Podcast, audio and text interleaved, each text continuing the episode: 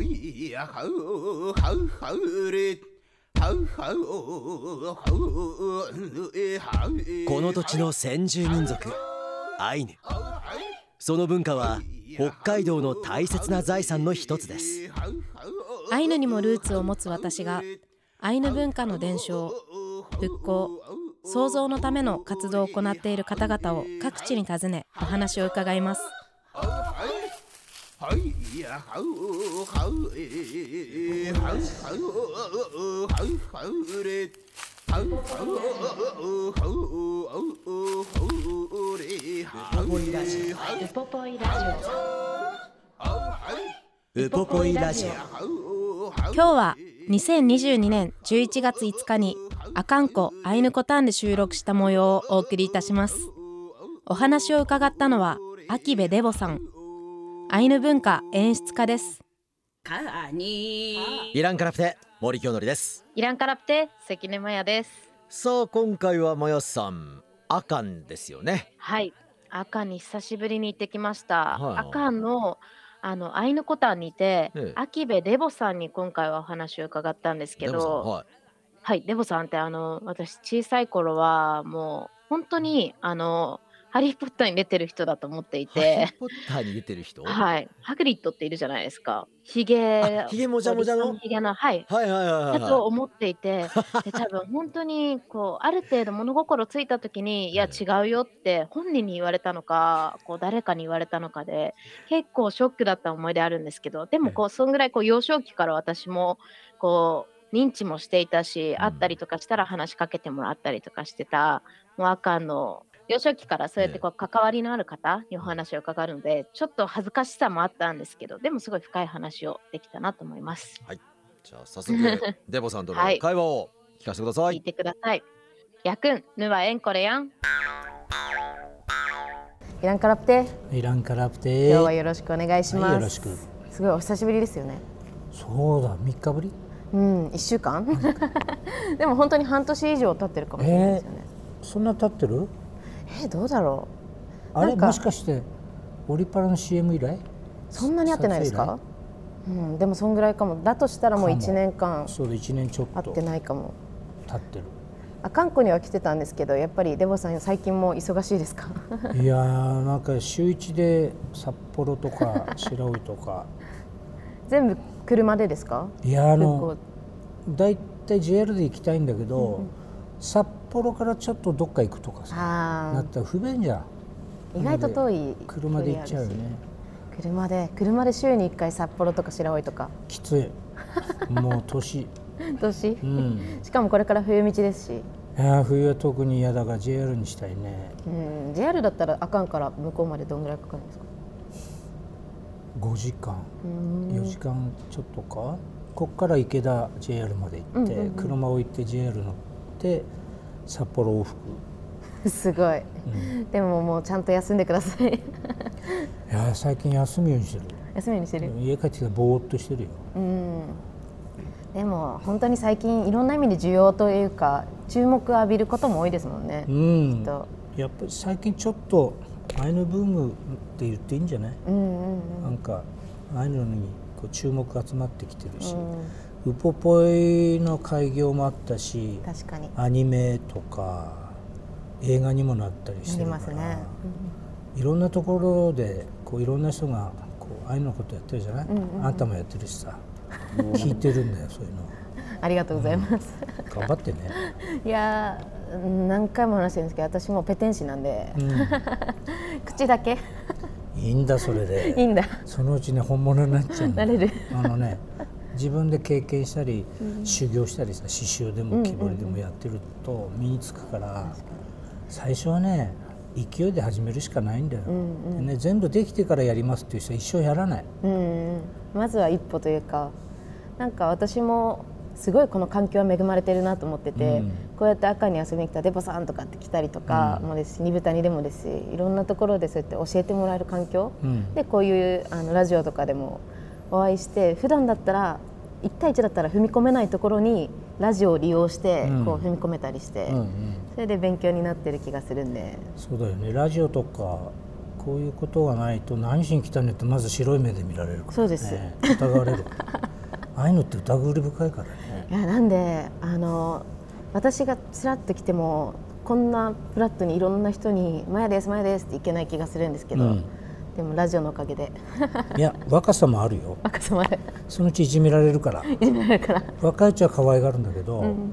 あこの子一人前になったなと思った途端ね結構し社会の人ってうん。まっとうにこう水平の目線で見るようになるでしょ、うん。そしたらね悪いとこ目につくらしい、うんうんその時ねあれ突然冷たくされたったらねくじける人いるからいずれそうなるからその時が来たらねあいつかあかんの親父が変なこと言ってたなって思い出して あこれこれ分かってたよっつって対応してください、うん。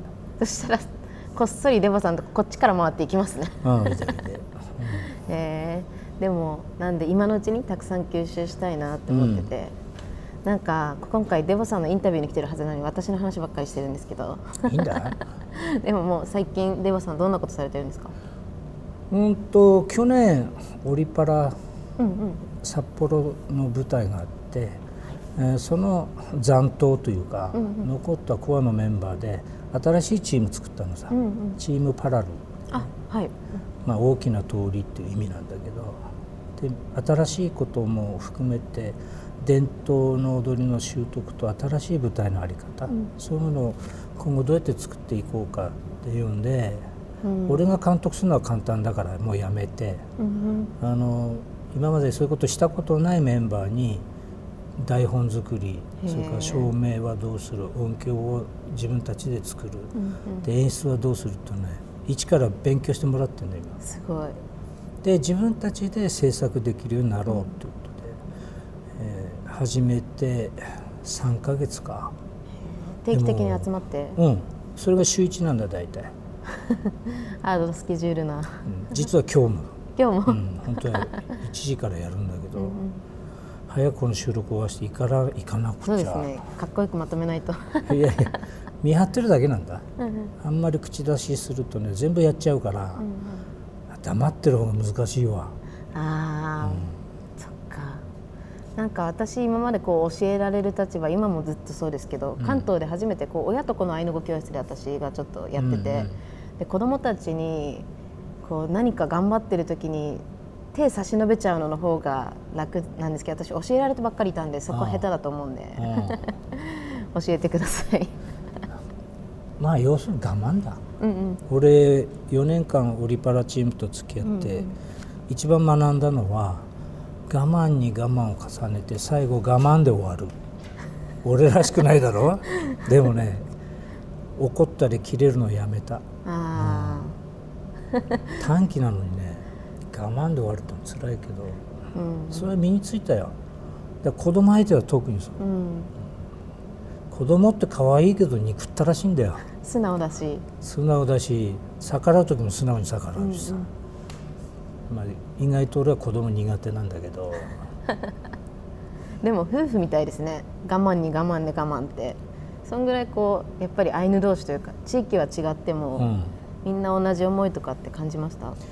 何前夫婦って我慢に我慢重ねてるって私そのイメージダメですねお父さんだけ見てるからだろお父さんお母さん見てるから。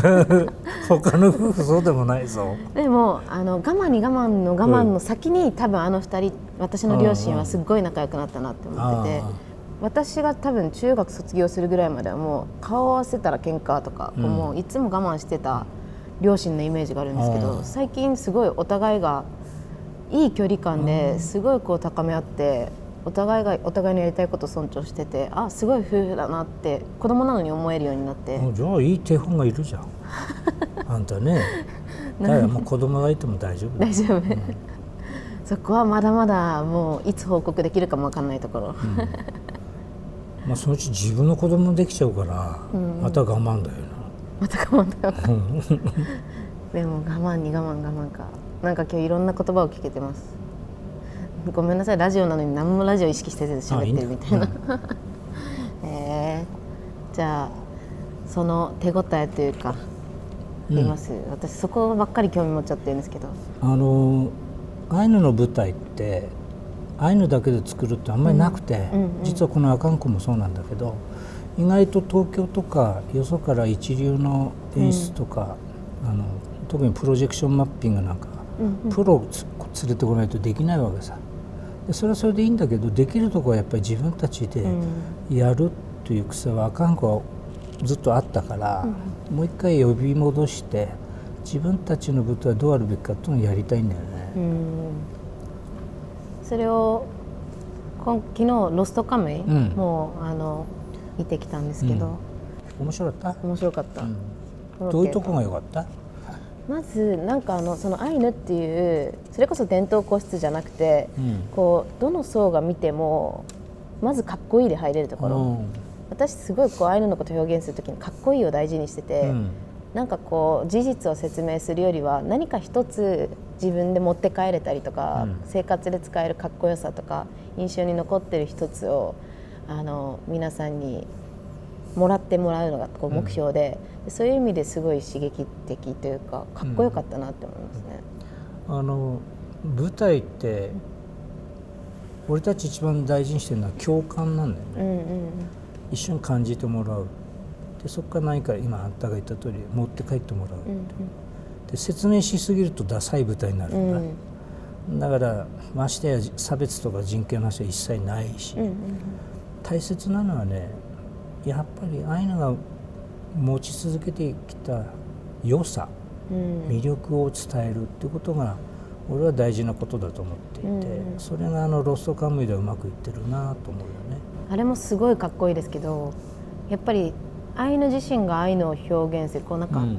すごいあれですけどある意味パフォーマンスみたいなこう私がウポポイで働いてる知人とかも結構いろんなとかなんかいろいろこうパフォーマンスと自身が表現したいこととか踊りとかのあり方みたいなの私すごいこうそこがすごいデボさんのやり方ってかっこいいなって思ってて。ああありがとう。あの 純正アイヌって行き詰まる時多いんだ。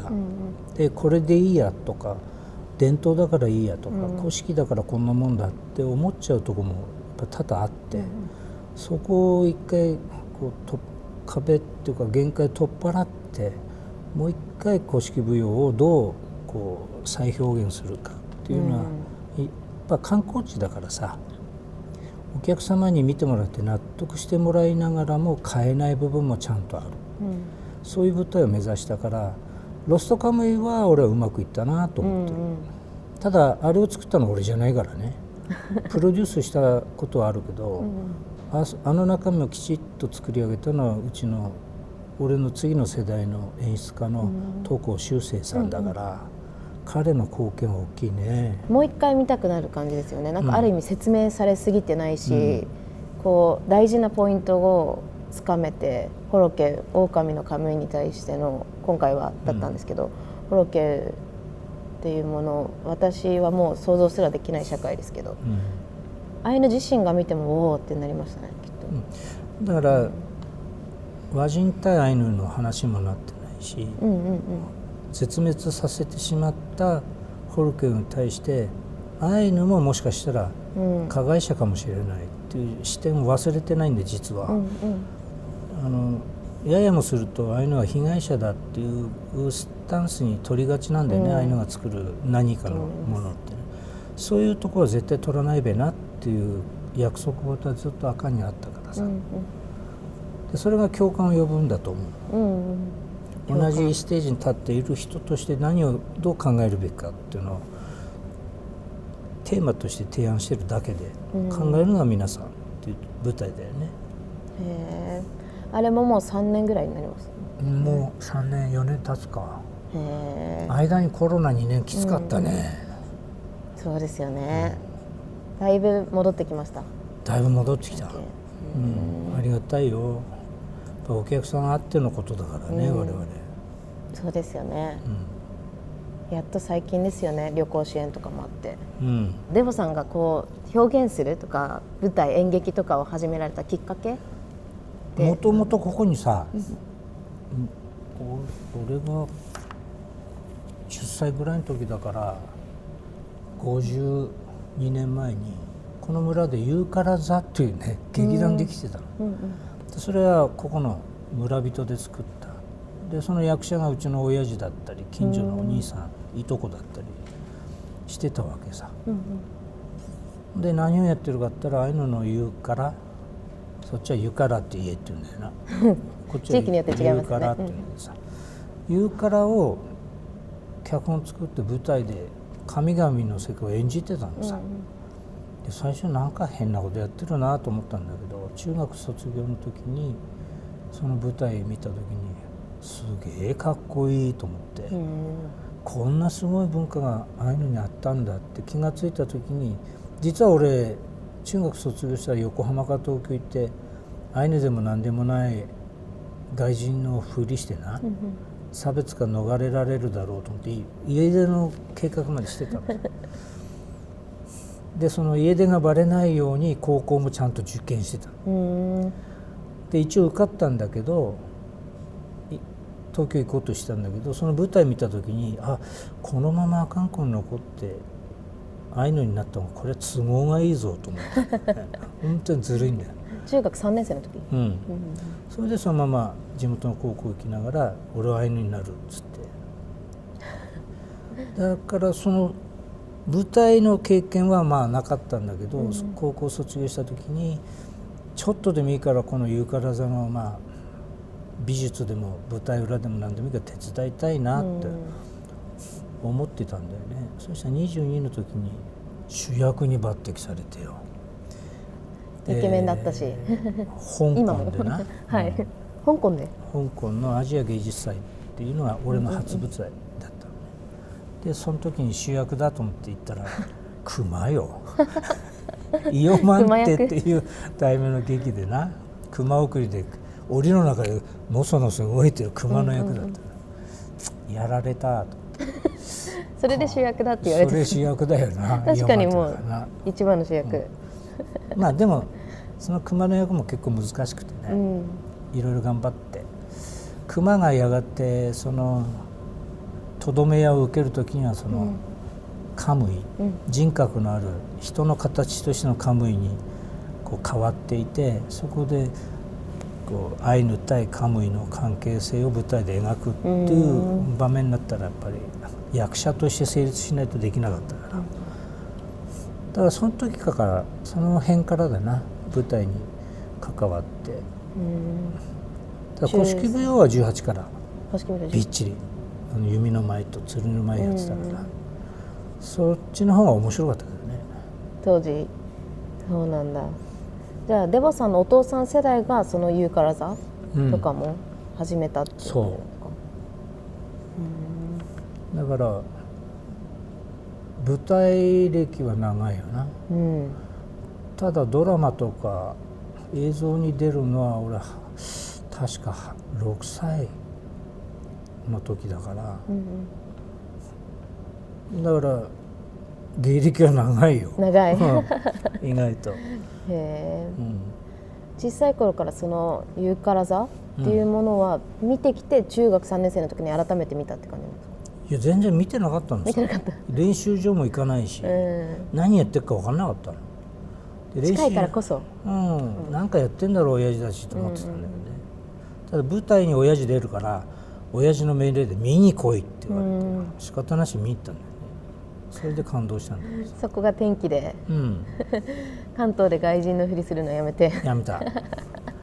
えやめた方がいいよ、ーやめた方がいい、うん、調子に乗ってね東京で飲んだ時に、えー外人のふりしたらあの日本人だと思ってた人がベラベラの英語でさ、何も返答できなくてせっかくお酒飲んでるのに話できなくなってさ、つまんない2時間になった。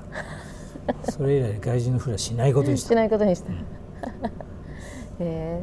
ーでもあの私こんなこと言ったんですけど小さい頃、ハリー・ポッター見てそれ本気でデボさんだと思ってましたハグリッドか、よく言われた。本気で思っててあそう。多分6歳7歳ぐらいの時に子供たちと阿寒湖に来て、ん。で多分デモさんの店行ったんですよ。ああ。私が本当ちっちゃい頃、ん。アイヌ語教室で、その時に違うっていうのを知らされたかなんかで結構衝撃だったのを覚えてます。ね よく修学旅行の生徒相手に講話するけど、うんうん。昔よく「ハグリッドハグリッド」って言われたよ。私も多分思ってました。本気で。そんなに似てたかな？いや似てますよ。うん。うん似てた気がする。うん。小さい頃は。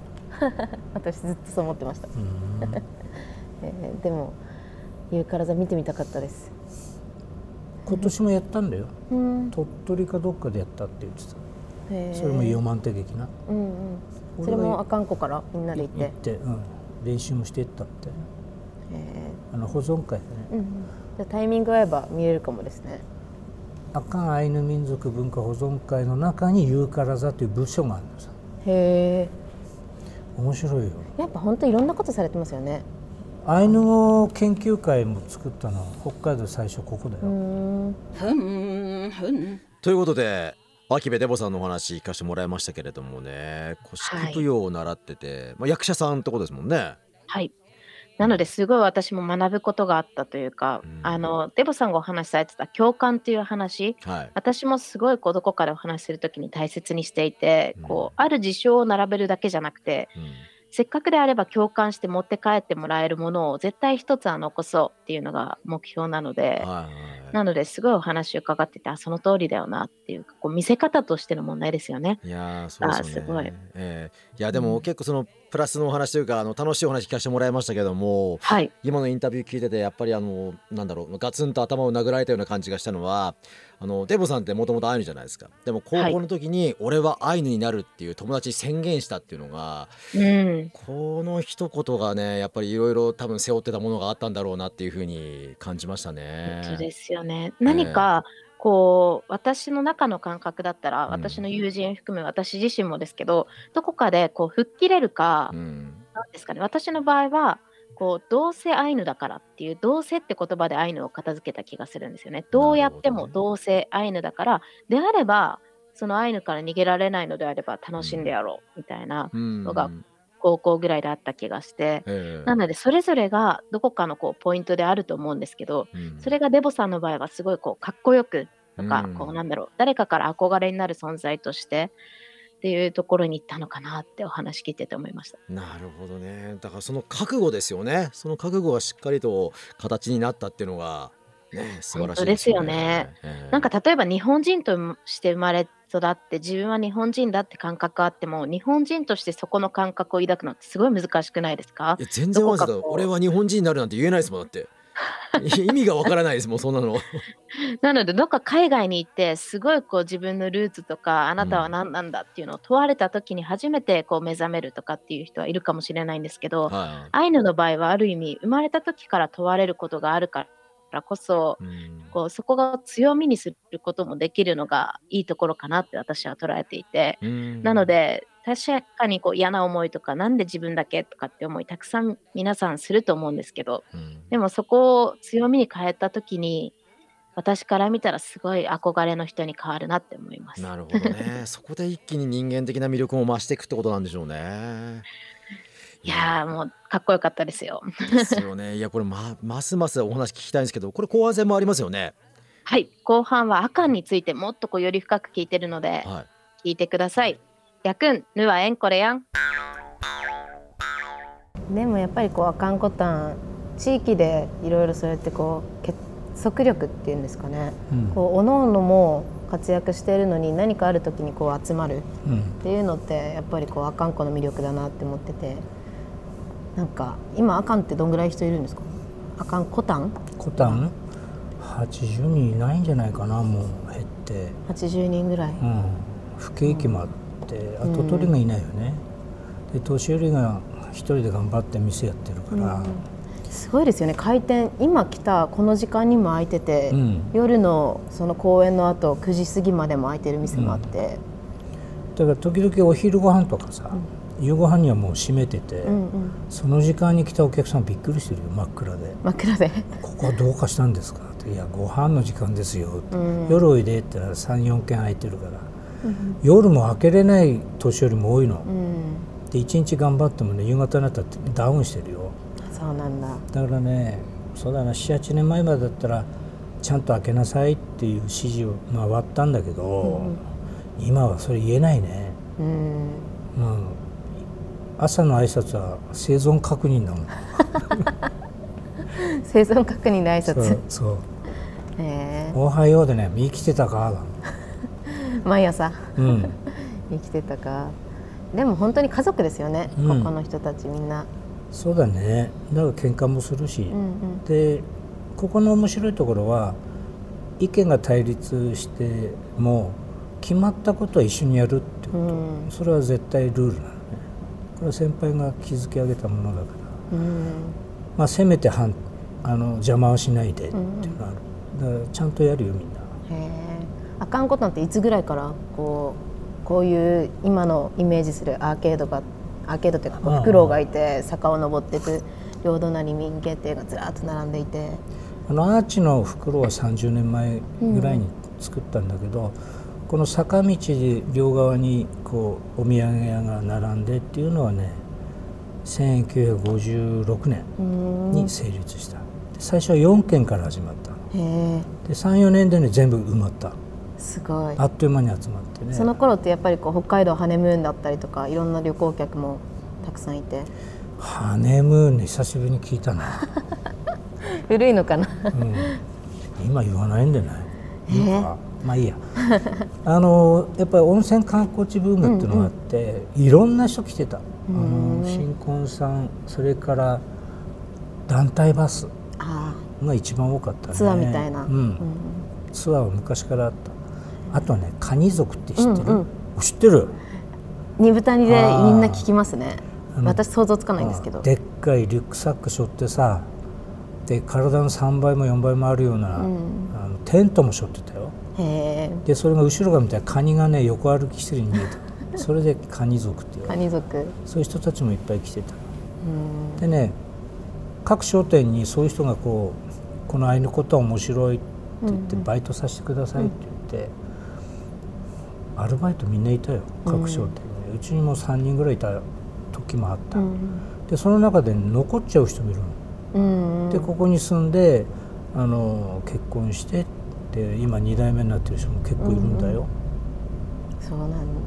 やっぱり私が生まれた頃に二豚にもこうもうブームは下火になってて、みんながこう民芸では生きていけない工芸では生きていけないってなってうん。離れてったみたいな、23年前あぐらいにそうだったって聞いたんですけどあかんこはもういろんなお客さんが来てそうやって2代目というか次にこう店を継いでいく人たちもいて。あだけどね本当に10年ぐらい前は本当に木彫りももうダメっていう時代あって、うん。それはどうしてかっていうとアイヌが彫ったアイヌのオリジナルじゃないものを店先に並べて売ってるから魅力がなくなったのさ。うん。いわゆる仕入れ品が主流だったのね、それで売れなくなったっていうのをいい機会だなって捉え直して自分たちで考えた自分たちの作品を作ろうよ、でそれがだんだん実を結んできて5年前かな。ビームスに売り込んだのね、うんうん。関東にいたんで見ました、うんそれでビームスっていう会社はやっぱ厳しいのさ。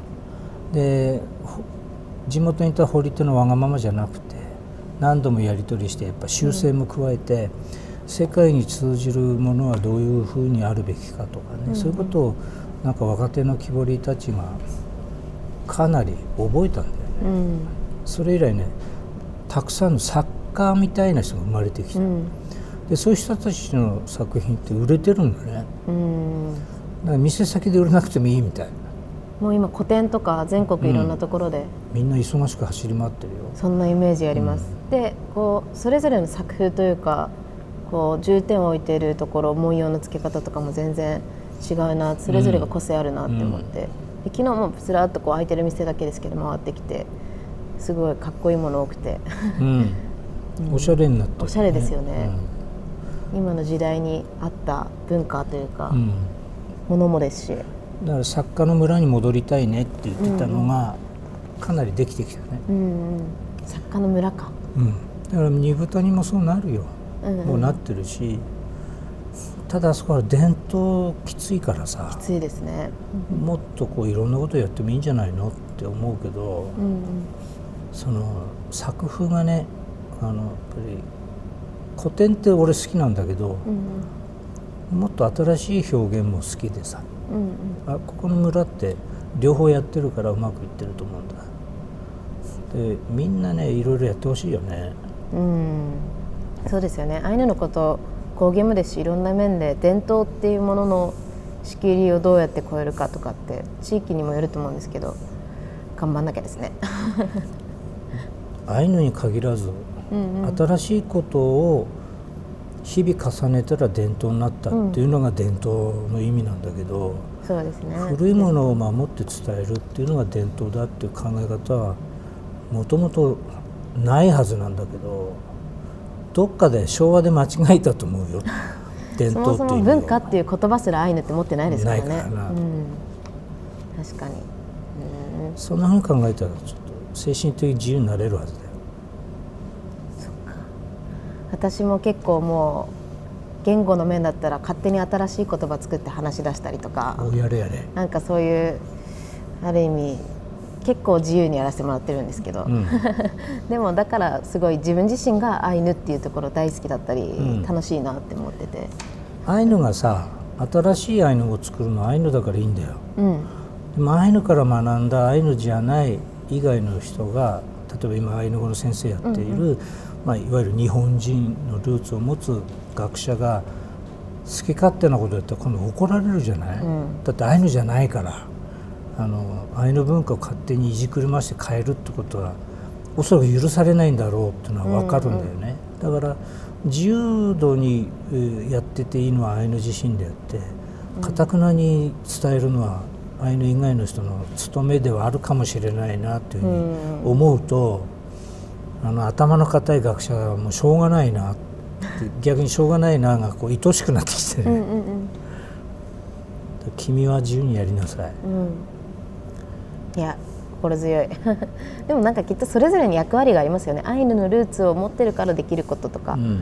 こう逆にアイヌのルーツ持たないからこう出るところも含め、うん。あとはうんなんかそこが本当にうまいこともうアイヌだけでアイヌのことをやっていくっていうかっこよさも必要だしでも一緒になって力を合わせてやっていくところとかなんかそこがもっと勉強できたらなって。うん、ここのアイヌコタンは成立当初からアイヌだけでできてないのさ、うんうんうん。アイヌの村と言いながらも奥さんは日本人が多いし働く人は大阪のアルバイトも多かったし、うんうん。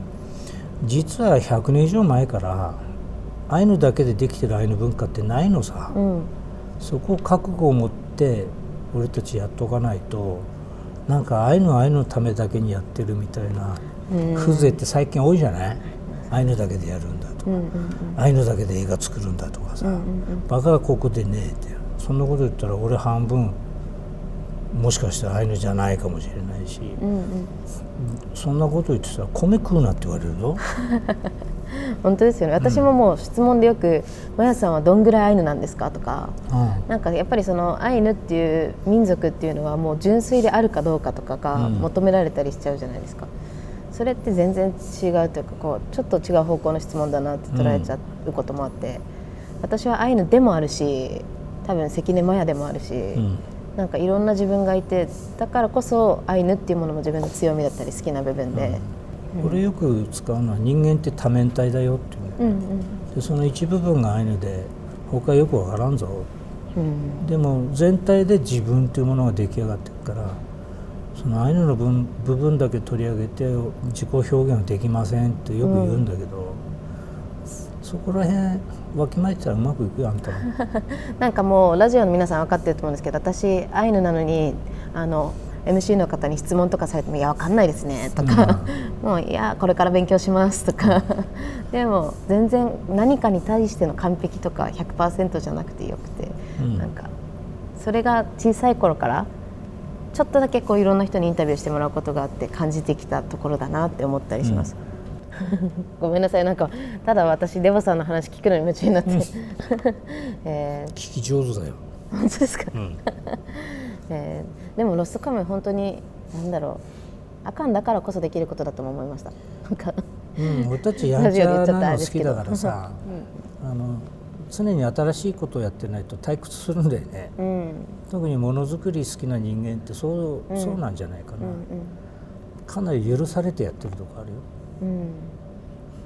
なんでなんか久々に来れて観光する時間もあって、うん。なんか満喫してますあの今度外の舞台うんうん。見てってもう終わったかな？カムイルミナってやつね。そうですよね。あの昨日沢井さんたちもなんかそっち行っちゃってていないかもって、ああじゃあいや来年もやってると思うから見に来てよ。やった。あれもああいうのがちゃんと一緒にやってる。それは本当大事ですよね、きっと。こう外側からアイヌをかっこよくこう演出するっていうのはできてもアイヌ自身がそこに意識があったり参加してないと、参加してるからこそきっと本物のものが感じ取れるんだろうな。ああいうの抜きで勝手なことしないでねっていうのが最近あかんことできるようになってきて、うんうん模様でもさデザインでもね。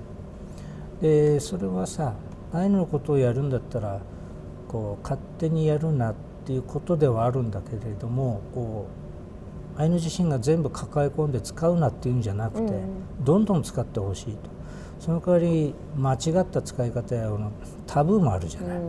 そういうの分からない人が地雷踏むと大変だからそう,、ならないように相談してやろうねっていうスタンスでやってるわけで,、で時にはねデザインを提供したらお金にもなるし。うんうんで俺なんかは最近ほら演出とかそっちの方だから、あちゃんとお金ちょうだいっていうふうになってる、そうしないとね責任ある演出とか責任ある監修できないのさ。ね。だからアイヌ文化をお金にするっていうのはある意味ね責任ある行動でもあるんだ。いや私大学2年生3年生ぐらいまで基本何でもタダで、それが広まるんだったらいいなっていう,、こう私が何かに出演することでそれが少しでも多くの人に見てもらえてとかっていう考えだったんですけどここ数年できっとそのお金っていうものとなんだろう。そこへの対しての責任みたいなのを意識しだして、ちょっとずつ言うように。だってさただでやって失敗したってさただだもんって言い逃れるじゃん。うんちゃんとお金をもらって契約の中でやると結果に責任があるんだよね。うん。そこが結構俺は大事だなと昔から思ってたけど、やっとだよ最近。うん。演出で食えるようになったのあそうなんだ。最近でもやっぱりこう海外とかでもそうですもんね。なんか、文化っていうものとかこれまで培ってきたものを表現すること何か作り上げることに対価が払われるのが結構全然日本よりはそこに対しての意識がもっとフラットなんだろうな、うん。お金を要求されることもですしそこに対してこう価値みたいなのに対してお金を払うことも。じゃあもう最近は海外からの需要とかも多いですか？ない。今のところない。コロナだそっかそっか。うん。でもこれからこう多分アイヌっていうのも私の勝手なイメージなんですけどまずは私もっと英語英語勉強して外側にかっこいいって思われるようになってで日本の人たちがむしろ後から気づくみたいな、うん。あアイヌのことってこんなかっこよかったんだ。だってあそこの人たち言ってるもんぐらいなこう海外から日本といえばアイヌいるよね。って思われるぐらいそこに表現できたらいいのかなとか思ってて。それが一番最初のチャンスが東京オリパラの開会式だったうんの、本当ですね。本当ですね。あれを逃したのは日本人が損したんだよ。思います。日本のね多文化と多民族国家を世界に示す一番いいチャンスをね彼ら自らなくしたんだよ。しかも結構直前というかギリギリでしたよね。うん。うんあれはもったいなかったなと思うけどそうですね。まあしょうがないよね、うん。これも何かの定めだからさ。ね。焦ってもしょうがないんで、うん。まあ次もあるさと思って。うんうん。チャンスは逃さないに待ってる。じゃあ一緒にかっこいいアイヌを広めましょかっこいいアイヌですね。う、うん、俺は可愛いアイヌだから。かわいいアイヌ。私じゃあかっこいい方で、うん、俺は借りてきたクマみたいっていう。か、借りてきたクマ。うん、私歩く壊れたラジオって言われます。あそっか ずっと壊れてるみたい。誰か全枚巻くなって言われます。ああ電池切れるまで喋ってる もう昨日も朝9時から収録だったんですけど、うん、と阿寒湖に来るまでの4時間半も10分5分も休むことなく喋り続けて、で着いてからもひたすら喋り続けて夜も喋り足りてないのかずっとそこら辺プラプラしててどっかにスイッチないか。いやもう大丈夫。ですスイッチ押してください誰か、えーでも今後本当いろいろお世話になると思うのと今後のあと目標とか私聞きたいです。映画作りたい。うんあの脚本が俺で。うんうんうん。であの笑える。あまあ三丁目なんとかみたいな、あうんうんあの笑いあり。男は辛いよみたいなアイヌは辛いよみたいな映画作りたい、ね、あいいですね。私もやりたい。なんか、あのいいことも悪いこともごちゃ混ぜにして、うんうん。あの実態に迫る。そうですね。だけど楽しいっていうところを表現したいね、絶対どの時代もアイヌって笑いがありますもんね。ある。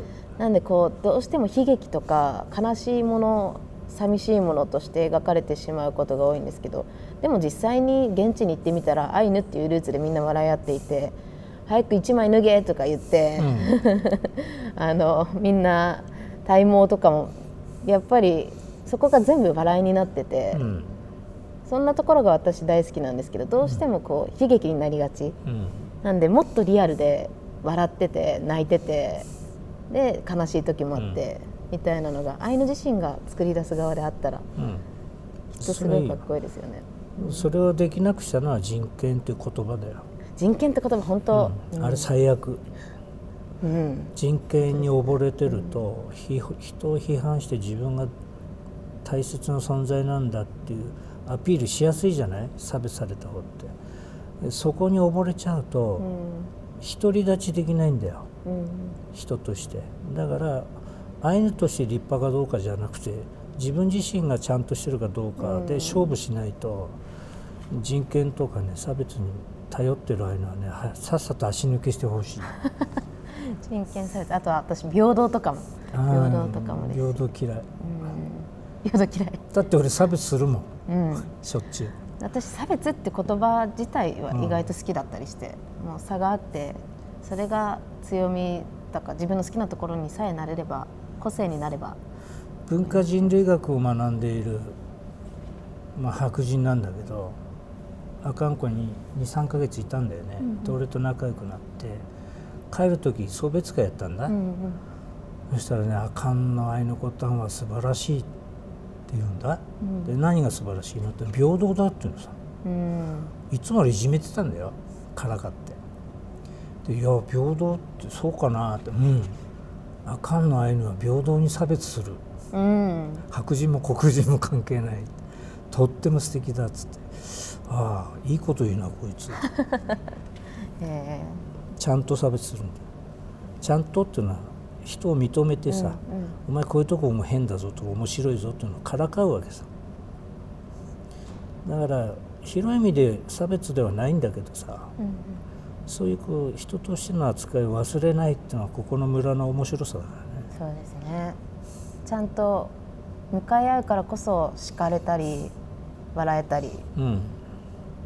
なんかうちも実家でいつも自分たちアイヌなのに「アイヌの方ですか?」って「アイヌ探してるんですよね」って観光客に話しかけて握手してもらったりして。で「あっちに民芸店あるんで行ってみましょう」とか言って連れてってうん「お兄ちゃん」って入っていくとか。そうやってこう自分たち自身が楽しいから来てくれる人もきっとそこを見てくれてなんかそんなアイヌみたいなのがこう私は好きで民族として囲られるアイヌっていうよりはうん。私が育つ中で感じてきたアイヌみたいなのが好きででそれを今回赤に来てても感じて、うん、だから100人いたら100人のアイヌがうん。あるよね、存在があるからね。あのアイヌってどどんな人ですかってよくわからん。いやそれぞれだからね、だからここにほら作品いっぱいあるけど、全部それぞれのうん。自己主張やめないんだよね。みんなのアイヌってなくて、一人一人のアイヌしかなくてそれが面白いから。地域もそうですよね、人個人個人楽しいアイヌでかっこいいアイヌやっていこが楽しくてかっこいいアイヌ、う、うん、今後も教えてください。俺はかっこいいアイヌじゃないから。可愛いアイヌ可愛いアイヌだからねじゃあ私も可愛くてかっこいいアイヌ目指します。あなたはもともと可愛いからいいわ。大丈夫、うん大丈夫。よっしゃ。でもなんかすごいやる気もらいました。ありがとうございはいます、どうも今日はありがとうございました。いやいけれ。はありがとうございます。人間は多面体である。いい言葉ですね。深いですね。ね。えなのでこう今多様性とかってすごいこう求められるじゃないですか。ええ。あのこう持ちなさい個性を持ちなさいって、うん。でもそこを学ぶ機会がない中で私はアイヌだからこそこう私のアイヌの部分もですし日本人としての部分お姉ちゃんとしてとか、うん。娘としてとかいろんな部分を考えれたなと思うので、うんなんでぜひこう皆さんもアイヌに限らずルーツとか親について地域について学ぶってすごい素敵なことなんだろうなって思いますね。そう。ですね。でも途中でねあのまやさんの戦略的なこともちらっとおっしゃってましたけども英語を学んで 外国から攻めていくみたいな感じ、ええ。いや外国攻め良くないですか？外国まあね。面白い結構日本人まあ日本人なのかどこの国も人もそうなのか分かりませんけどもはい。身近なものって過小評価しがちじゃないですか。いやそうだと思います。私なんてとか私たちなんての中に今うん。アイヌがもし入っちゃってるのであれば、ちょっと有名なこう K-POP グループとかうん。がアイヌ語で挨拶なんてし始めたら、ええ。私の友人思い出せるだけでも30人ぐらいはアイヌ語好きになりますよ。それ大事ですね。確かにね。そういそううなんですよ。ねプロモーションは。結構ちょっとおしゃれな海外のブランドとかがアイヌ文様の服なんて作ってしまったら、ええ。もう今年のトレンドはアイヌ文様ですって多うん。分メディアでやり始めるし。えーでもトレンドになっちゃうと廃れるじゃないですか。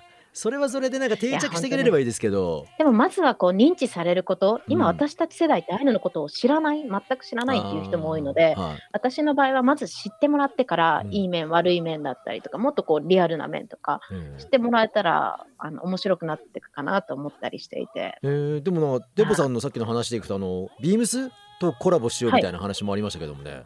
はい、なのでこう本当にいろんなところが注目はしているというか、最近もやっぱり国連がうんあの先住民年もですけど、先住民言語年、今はですね、はい。とかいろんなこう先住民政策みたいなのをこう掲げてる中で日本はやっぱり遅れてる感じもあるので、うんなのですごいむしろ海外からの方が私もコメントとかが多い気がしますね。いろんなるほどね。な発信をしていて。さあ今回から阿寒湖編突入みたいな感じだったわけですけども。はい、そうなんですよ。あええかんこに行ってまず嬉しかったのが、私のこう活動とかいろんなのを見て、えこう、あかんこアイヌコタンのお店の方がうんもうハグして泣いてくれて、はい。で、あーなんか、なんかもういまだにこう思い出して、こうんうやる気もらってるんですけど、でもそんなあかんで、次週もあかん編として、はい。来週は滝口健吾さんはい。に、あかん湖畔でツアーガイドをしていただきました。いろんなこうアイヌの言われだったりとか、あとは草や木、こうそういう植物のこう使い方、見分け方とか、ええ。お話たくさん伺ってるので、来週もお楽しみに。なるほど。結構だそういうのマヤさん自身も新しい発見みたいなの結構あるんですか？ありました。やっぱり地域によっても伝われ方、伝え伝わってる言葉が違ったりとか、うん。言われも違いますし、うん。あとは全く知らなかったようなこともあったので、しかもちょびっとずつこう味見みたいなのもしながら歩きましたね。味見しながら歩いた。はい。気になりますね、ええ。じゃ おあ楽しみに。やくん、すゆぬからんろ。また来週。Oh